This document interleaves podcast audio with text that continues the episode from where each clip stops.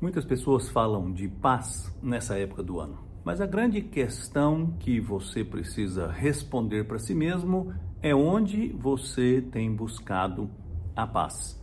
Alguns a buscam na segurança de uma estabilidade financeira, de uma carreira profissional de sucesso ou em relações interpessoais saudáveis. Tudo isso é muito bom, mas a paz que estas experiências produzem são passageiras, são frágeis.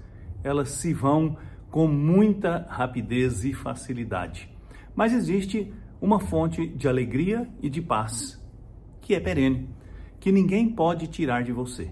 Sobre ela, o apóstolo Paulo escreveu no capítulo 15 da carta aos Romanos, no versículo 13, onde nós lemos: Que o Deus da esperança os encha de toda alegria e paz, por sua confiança nele, para que vocês transbordem de esperança pelo poder do Espírito Santo. A alegria e paz de que o apóstolo Paulo fala vem da confiança que nós depositamos no Senhor, porque o Senhor é a fonte da verdadeira paz e da verdadeira alegria. Alegria e paz perenes. Portanto, nessa época do ano em que se fala muito de paz, não se engane. A paz verdadeira não pode ser construída por nossos projetos ou esforços. Não pode ser conquistada pelas nossas obras, pela nossa generosidade, pela nossa solidariedade. A verdadeira alegria e paz são o resultado da intervenção de Deus na nossa vida que nós experimentamos quando confiamos nele.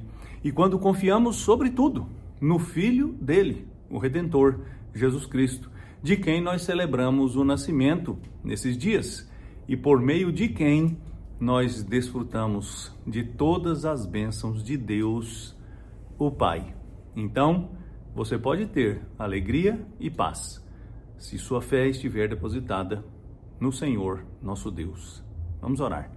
Senhor, muito obrigado porque o Senhor é fonte de toda alegria e de toda paz. Dá-nos a graça de entender essa verdade e confiar no Senhor e no seu Filho Jesus Cristo para recebermos essa paz e essa alegria tão desejadas. Eu te peço em nome de Jesus. Amém. Eu sou Agnaldo Faria, pastor da Igreja Presbiteriana da Moca, em São Paulo. Se você quer receber mensagens como esta diariamente, inscreva-se no canal. Não se esqueça de curtir esse vídeo. Deus tem uma palavra para o seu coração.